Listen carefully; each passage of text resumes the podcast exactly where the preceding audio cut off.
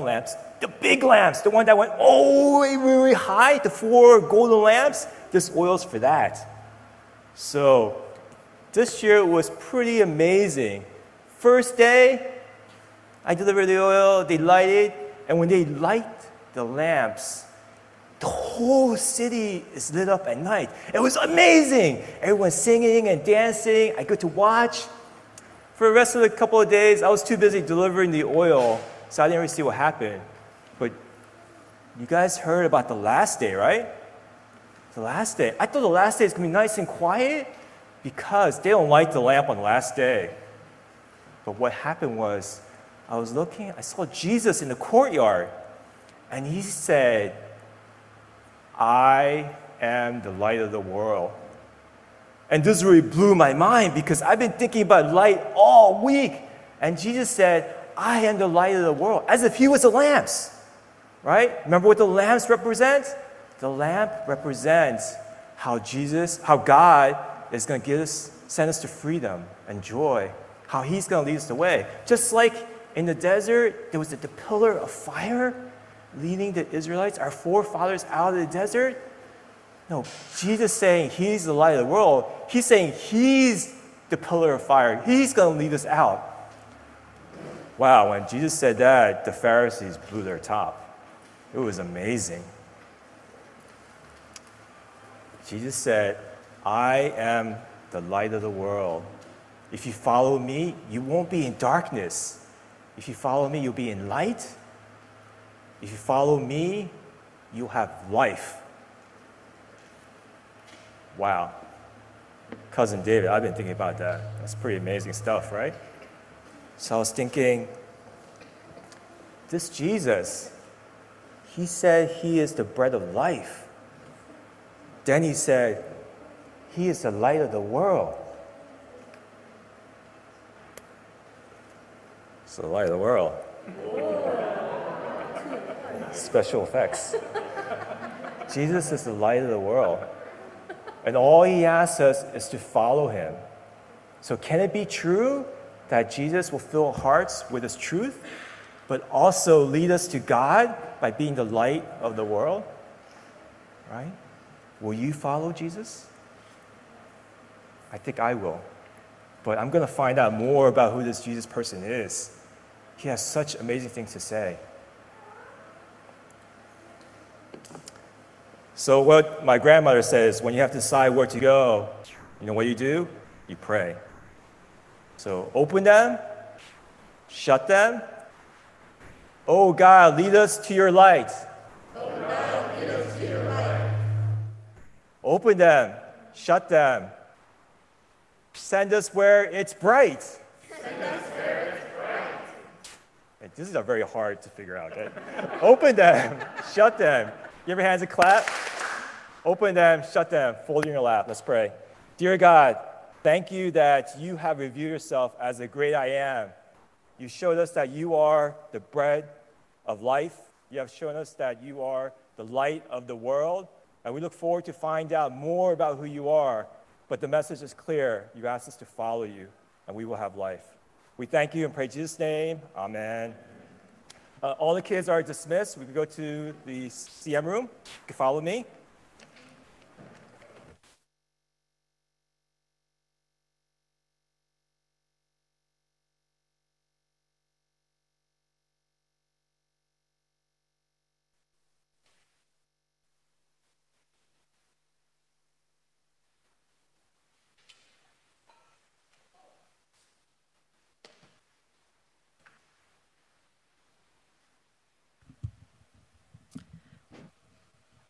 Our scripture reading for today is 2 Kings chapter 4, verses 42 through 44.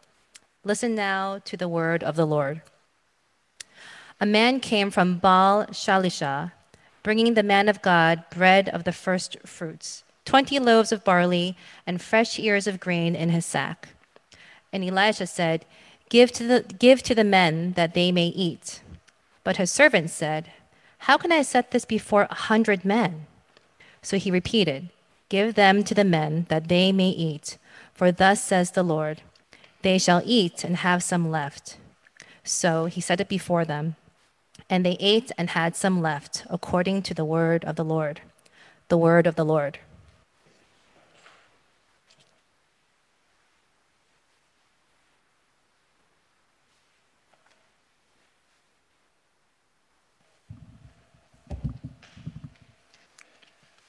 The Lord be with you. Thanks. Let's pray together. God, we thank you again for this day that you have made. And now, in the hearing of your word, uh, help us to open our hearts that we may delight in what you have for us. And in that hearing, help us to obey. We thank you. And we pray these things in the name of Jesus Christ, our risen Lord. Amen. In sports, music, the movies, and even Pokemon, there are those who are immediately and widely recognized, and deservedly so, for their greatness, for their accomplishments. Michael Jordan, Simone Biles, the Beatles, Meryl Streep, The Shawshank Redemption, and Pikachu. Then there are those, for whatever reason, are underrated, nearly forgotten, and not given the kind of attention and accolades that they deserved based on their accomplishments. The Buffalo Bills' Steve Tasker, the singer and guitarist Brittany Howard, the actress Tilda Swinton, the movie Star Trek II, The Wrath of Khan, and my favorite Pokemon, Snorlax. Snorlax is great because when my kids were little and they wanted to play Pokemon and do Pokemon battle all day, I would tell them, Daddy's gonna be Snorlax, and Snorlax has to take a nap. In the Bible, similarly, there are prophets like Daniel, Elijah, and Jonah, not to be confused with Su Young's family, whose writings and exploits are well known. We also have children in our church with the names of other prophets like Isaiah, Jeremiah, Nathan, and even the minor prophet Micah. And when we dress up for the children's ministry, we choose the name of Jeremiah or Jerry. But I don't think I've ever met anyone named Elisha. When I ask my family, why doesn't Elisha get more attention? One of my kids, or rather, one of my young adults still nesting with us, replied, Because the bears. Might surprise you, but there are more miracles attributed to and associated with Elisha than any other person in the Bible other than Jesus and perhaps Moses. He was by far the greatest wonder worker of his day, and yet he remains overshadowed by Elijah. He's underrated, underappreciated, and unpopular because the bears. It's one of the weirdest stories in the Bible. Almost immediately after Elisha began his ministry, a group of young boys taunted him. They jeered at him, they insulted him, making fun of his baldness. They said to him, Away with you, Baldy! Away with you, Baldy! It might be that his baldness was a sharp contrast to the very hairy Elijah, his mentor. And maybe that's why they picked on him. You would think that a prophet of God, especially one who's carrying the mantle of Elijah, who's been empowered with a double helping of the Spirit, would have thicker skin. But in response to those taunts, he turned around and when he saw them, he cursed them in the name of the Lord. And two she bears came out of the woods and tore 42 of the boys. I mean, it's a pretty gruesome scene. According to Robert Alter, this incident so scandalized the rabbis that they felt constrained to answer that it never really happened. They claim that there is neither forest nor bears between Jericho and Bethel, where this incident supposedly took place. And so the phrase, neither bears nor forests, has become idiomatic in Hebrew to mean something totally false, something without any truth to it. Neither forest nor bears. But the bears and the forests are here in our scriptures. It might make us wonder about Elisha's character, his fitness to be a prophet of God, the God of life. But we can't just wish the passage away. If nothing else, perhaps it's another reminder that all of us, prophets, men of God included, are susceptible to hurt, to insults, to abuse our power, and terrible decision making. Now, our reading this morning is the last in a series of five miracle stories in chapter 4 regarding Elisha. In the first miracle, Elisha enables a destitute widow to fill every available jar with oil, which she is then able to sell off to pay her debts and keep her children from being sold off into slavery. In the second miracle, a childless couple is given a son. In the third miracle, that son dies unexpectedly from an illness and is raised back to life. In the fourth miracle, in a season of famine, Elisha detoxifies a stew that had been inadvertently poisoned. And in the fifth miracle, which you just heard, there is a miraculous feeding of the hundred. Now, I suppose, compared to raising a child from the dead earlier in the chapter, or compared to what Jesus did in the feeding of the 5,000 and the 4,000, the feeding of the hundred may seem like small potatoes. It just barely qualifies as a miracle. And maybe that's why it only gets three verses compared to the 20 that the story of the child being raised from the dead gets. We are told that an unidentified man from Baal Shalisha brought some food. According to the previous miracle, Elisha and the others are still living in a time of famine and food is scarce. And so this is a significant gift. We don't know the name of the man, but the name of the town that he comes from is suggestive. Baal means Lord or Master, and it's the name of the local deity. Shalisha has the root for which uh, for the number three, and it can also mean multiplicity. And so while it's uncertain, Baal Shalisha may mean something like Baal or the Lord multiplies. It may be that it is a place that worships or is a center of worship for the local Canaanite deity Baal. So the question becomes will the Lord multiply or will Baal multiply? Now, the first fruits that the man brings consists of 20 barley loaves and a sack of grain. It's unclear how large these loaves of bread are or how large the sack is, but it appears that the servant of Elisha thinks that it is certainly not enough to feed a hundred.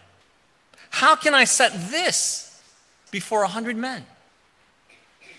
According to some scholars, based on the parable Jesus tells in Luke 11, it may be that typically three loaves were eaten during a meal. If so, they would have needed 300 loaves, not 20, to adequately feed the men. Imagine inviting 15 people over to your house, and when they've all sat down, all you have to set before them is one hamburger. You'd be mortified in that situation. Servant, I think, is similarly and understandably embarrassed to set such a small amount of food before a hundred. But Elisha twice insists that it is enough. In fact, he says it's more than enough. And the second time, he repeats his words. He says, Give to the men that they may eat, with the additional words, For thus says the Lord, they shall eat and have some left over.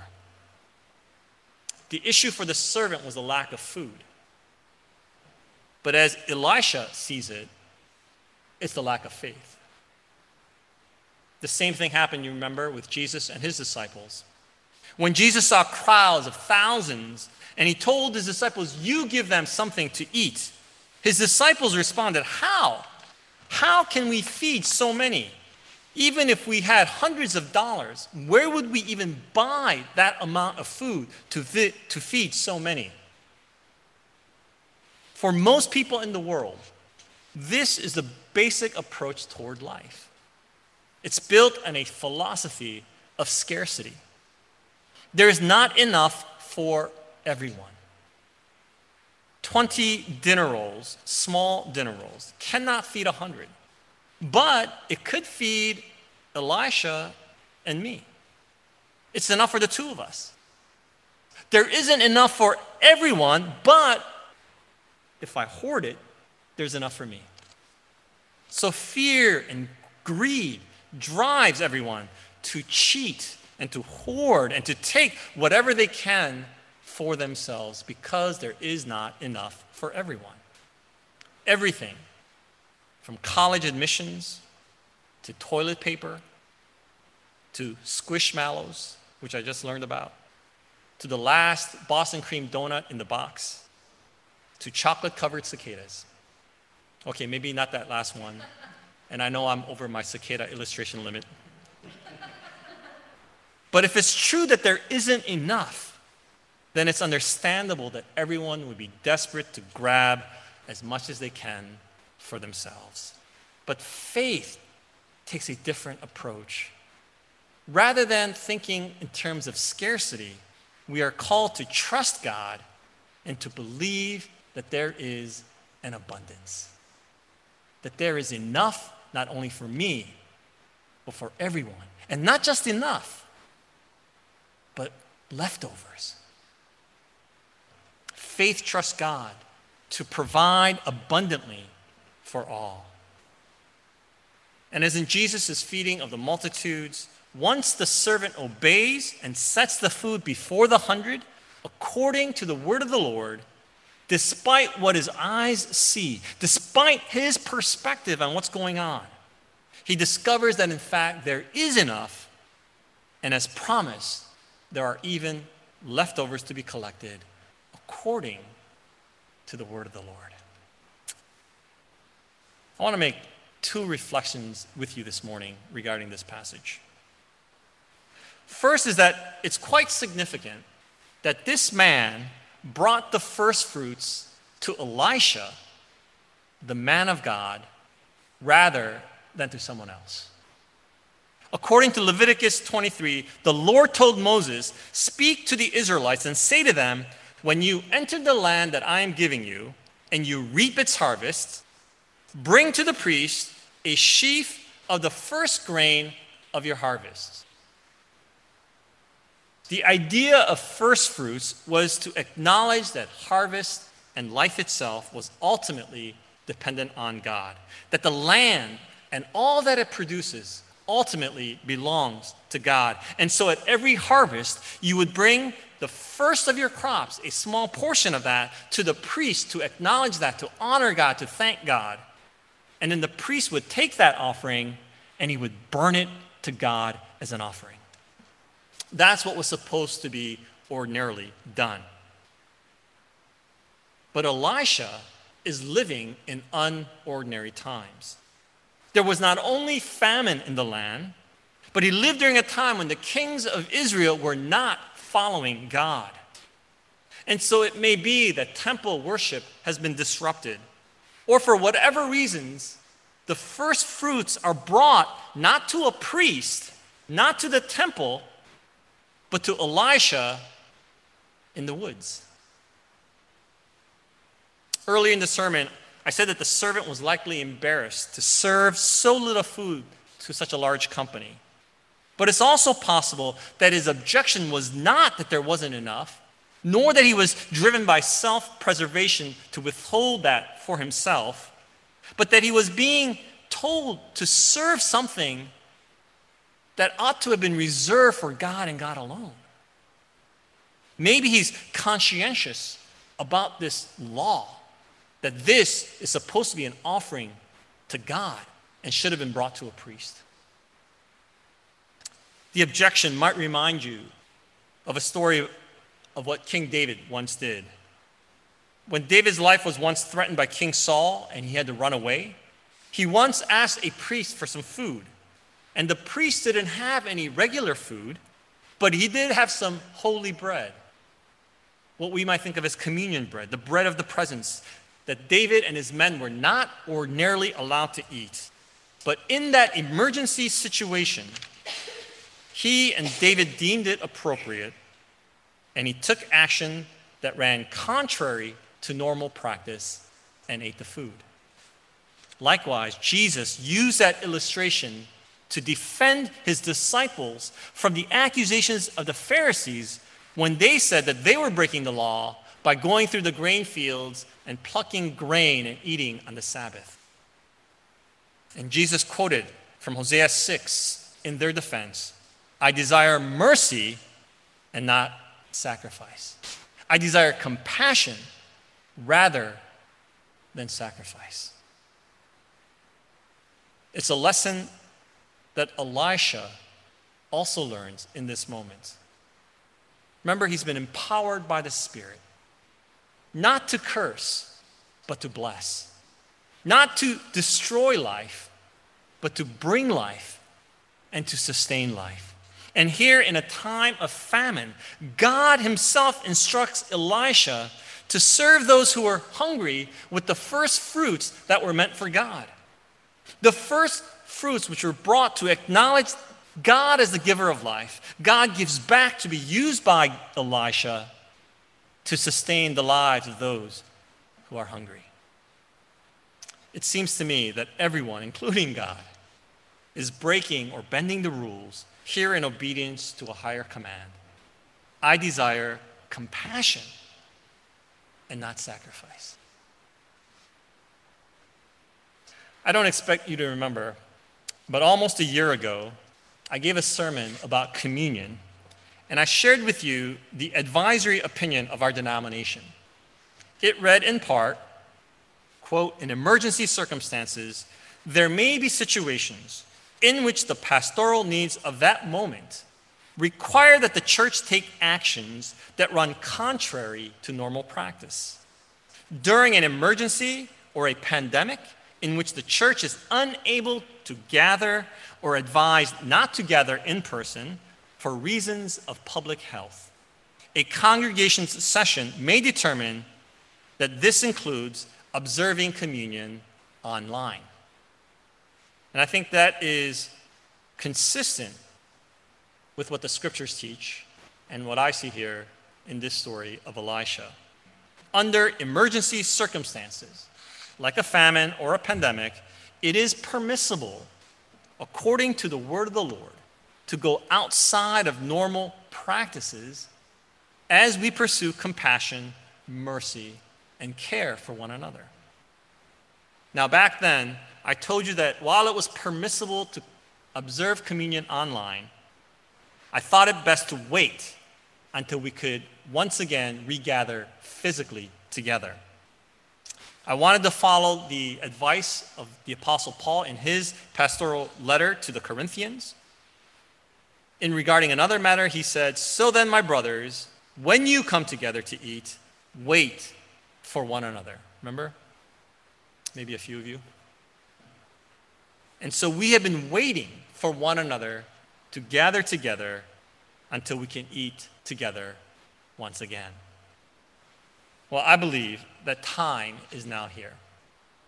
And I want you to know that beginning next Sunday, we will resume serving and celebrating weekly communion.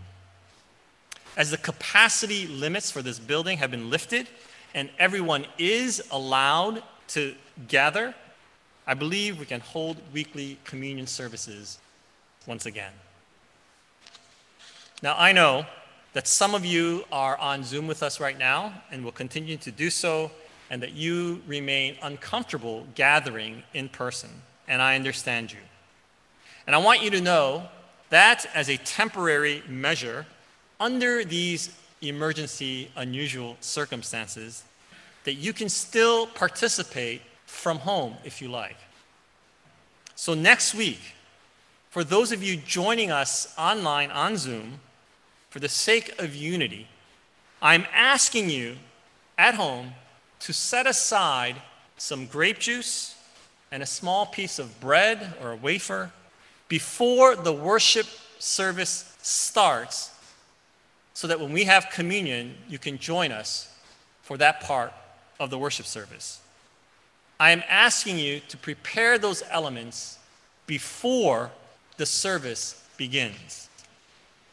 Before the service begins. Please, please, do not go to your refrigerator in the middle of the sermon to grab something from the fridge at the last moment because you forgot about communion. Let me say that again. Please, please do not go to your refrigerator in the middle of the sermon, in the middle of the service, to grab whatever you can find in the fridge because you forgot to prepare something for communion. If you forget that Sunday, I just ask you to forego communion that week.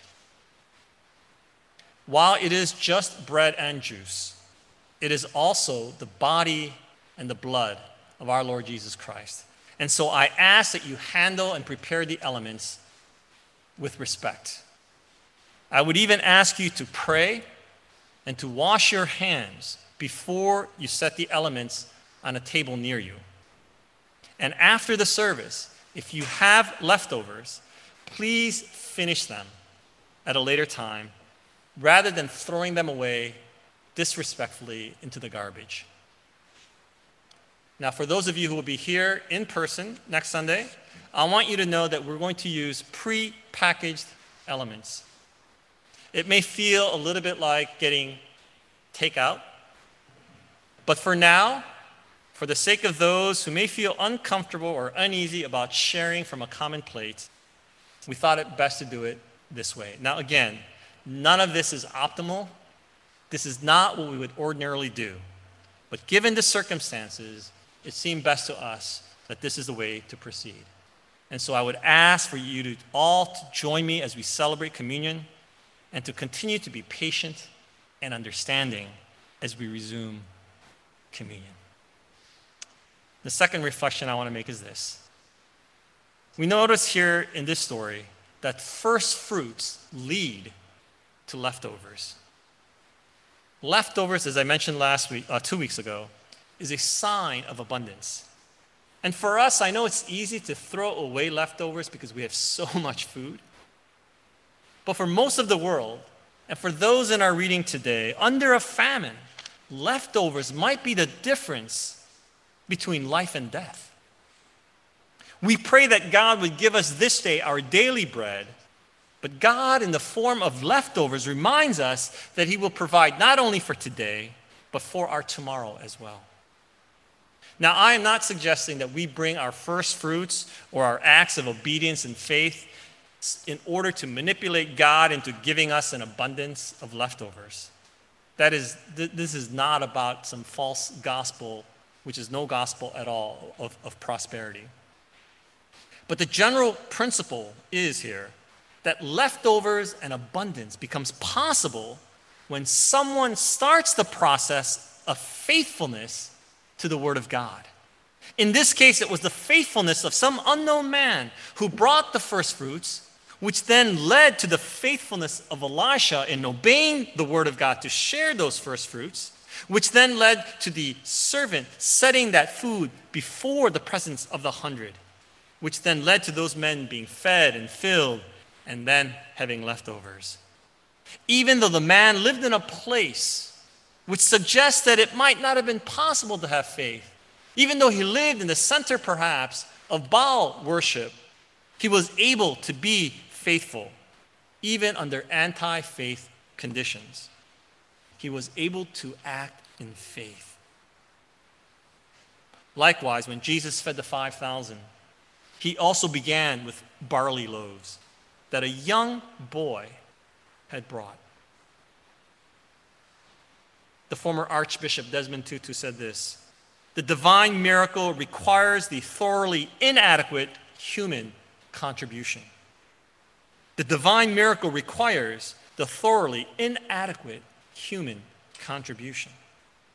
The miracle is the result of God's power, God's compassion, God only. And yet, at the same time, somehow, God's work works in even our small contributions. We not only get to be the recipients of God's grace and God's miracles, but we are also somehow invited to be a part of that work of miracle in blessing others. We are invited to bring our first fruits in obedience, and then we get to experience that promise and the blessings of leftovers. You know, there's something very, very practical and concrete about the first fruits and leftovers. If you read through the story of Elisha's life and ministry, you will see that he had to deal with kings. He was on the national and international stage. His words and actions had global implications. And yet, the five miracle stories in chapter 4, even the raising of a child back to life, were all done to address some immediate, urgent, concrete need of a particular family, a widow facing economic ruin, a couple grieving the loss of their son, a group of people, two groups of people, hungry and in need of a meal. These are not the kind of spectacular miracles that you do to try to impress others and nations. This is not like Elijah, who famously battled with the prophets of Baal on Mount Carmel and brought fire down from heaven. I mean, that kind of miracle makes the front page of all the papers. In contrast, feeding a hundred, it's not even going to make the back page of the local paper. If miracles were rated on Yelp, this would just get half a star. Yet to those who ate that meal that day, it might have been the difference between misery and joy, and perhaps even the difference between death and life. By all means, yes, we need to be involved to change national and international laws to create more equity and justice. Yes, we need to have large and, and impressive gatherings of churches and people of faith as a witness. We can and should design expansive plans and, and inspiring visions for reaching the world. We ought to have fascinating and interesting discussions about theology. But it doesn't mean that we neglect what's right in front of our eyes. While we're working on the issue of poverty in the abstract, we can still, we must still provide a meal for our immediate neighbors. It's not an either or. Dallas Willard in The Divine Conspiracy wrote this We must accept the circumstances we constantly find ourselves in as the place of God's kingdom and blessing. God is yet to bless anyone except where they actually are. It's not just about blessing in the future or, or something in the abstract, but here and now. You know, in this, I've always been impressed by former President Jimmy Carter. Regardless what you may think of him as a president or his political views, you know, he was involved at the highest levels, right? He dealt with diplomacy at the international level, and yet, before and after his presidency, he served at a small local church in his hometown. He taught Sunday school whenever he was home, whenever he, was in town.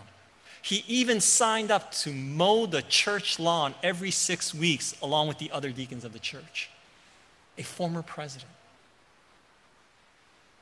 Look around you. There are many ways to be faithful in this season. Bring your first fruits. Whatever acts of faithfulness and ministry that you can do, that you are called to do, whatever blessings that you have received, that you can acknowledge God and give Him thanks for bring it before God and start the process. Begin the process of bringing something that will lead to abundance, satisfaction, and leftovers. We've seen this repeatedly over the years at this church. Whether it was the first fruits of a financial gift, or the first fruits of time given to our youth ministry or to the children, or the first fruits of talents offered in worship service. It may look different than what it looked like 18 months ago. Or it might look the same like our, our band today. But the call to be faithful to the people, to the tasks, to the materials that we have been entrusted with remains the same. Be faithful where you are. Start the chain of faithfulness with your first fruits that will lead to abundance and leftovers, according to the word of the Lord. Please pray with me.